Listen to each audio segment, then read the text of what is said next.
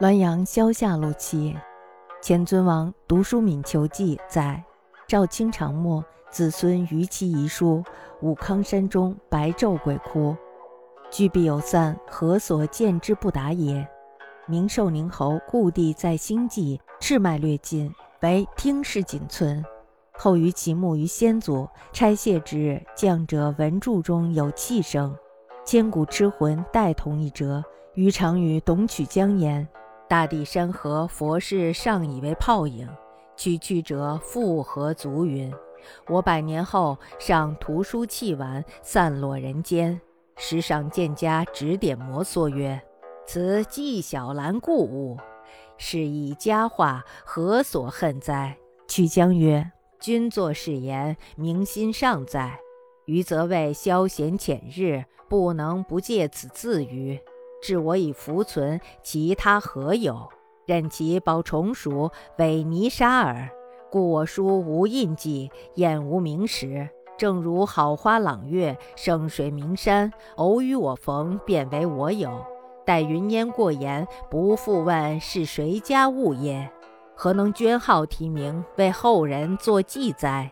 所见有洒脱也。前尊王读书敏求记中记载。赵清长死了以后呢，他的藏书全部被他的子孙卖了。在武康山里，白天能听到鬼哭的声音，有聚必有散，怎么就这么不达观呢？明代寿宁侯的故宅在兴济，早已经被拆卖的差不多了，只剩下了一个厅堂。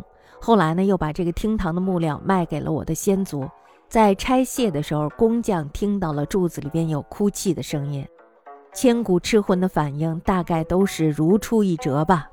我曾经呢对董曲江说：“大地山河，佛家呢以为是泡影，区区一点点的东西又何足道哉？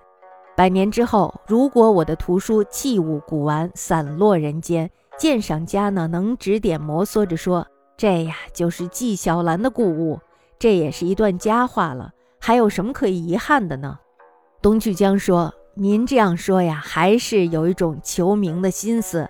我却认为呀，活着的时候需要消遣打发日子，不能不借用各种器物供自己娱乐。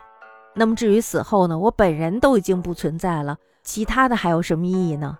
生前用的东西可以任由喂虫子、喂老鼠，丢进泥沙里。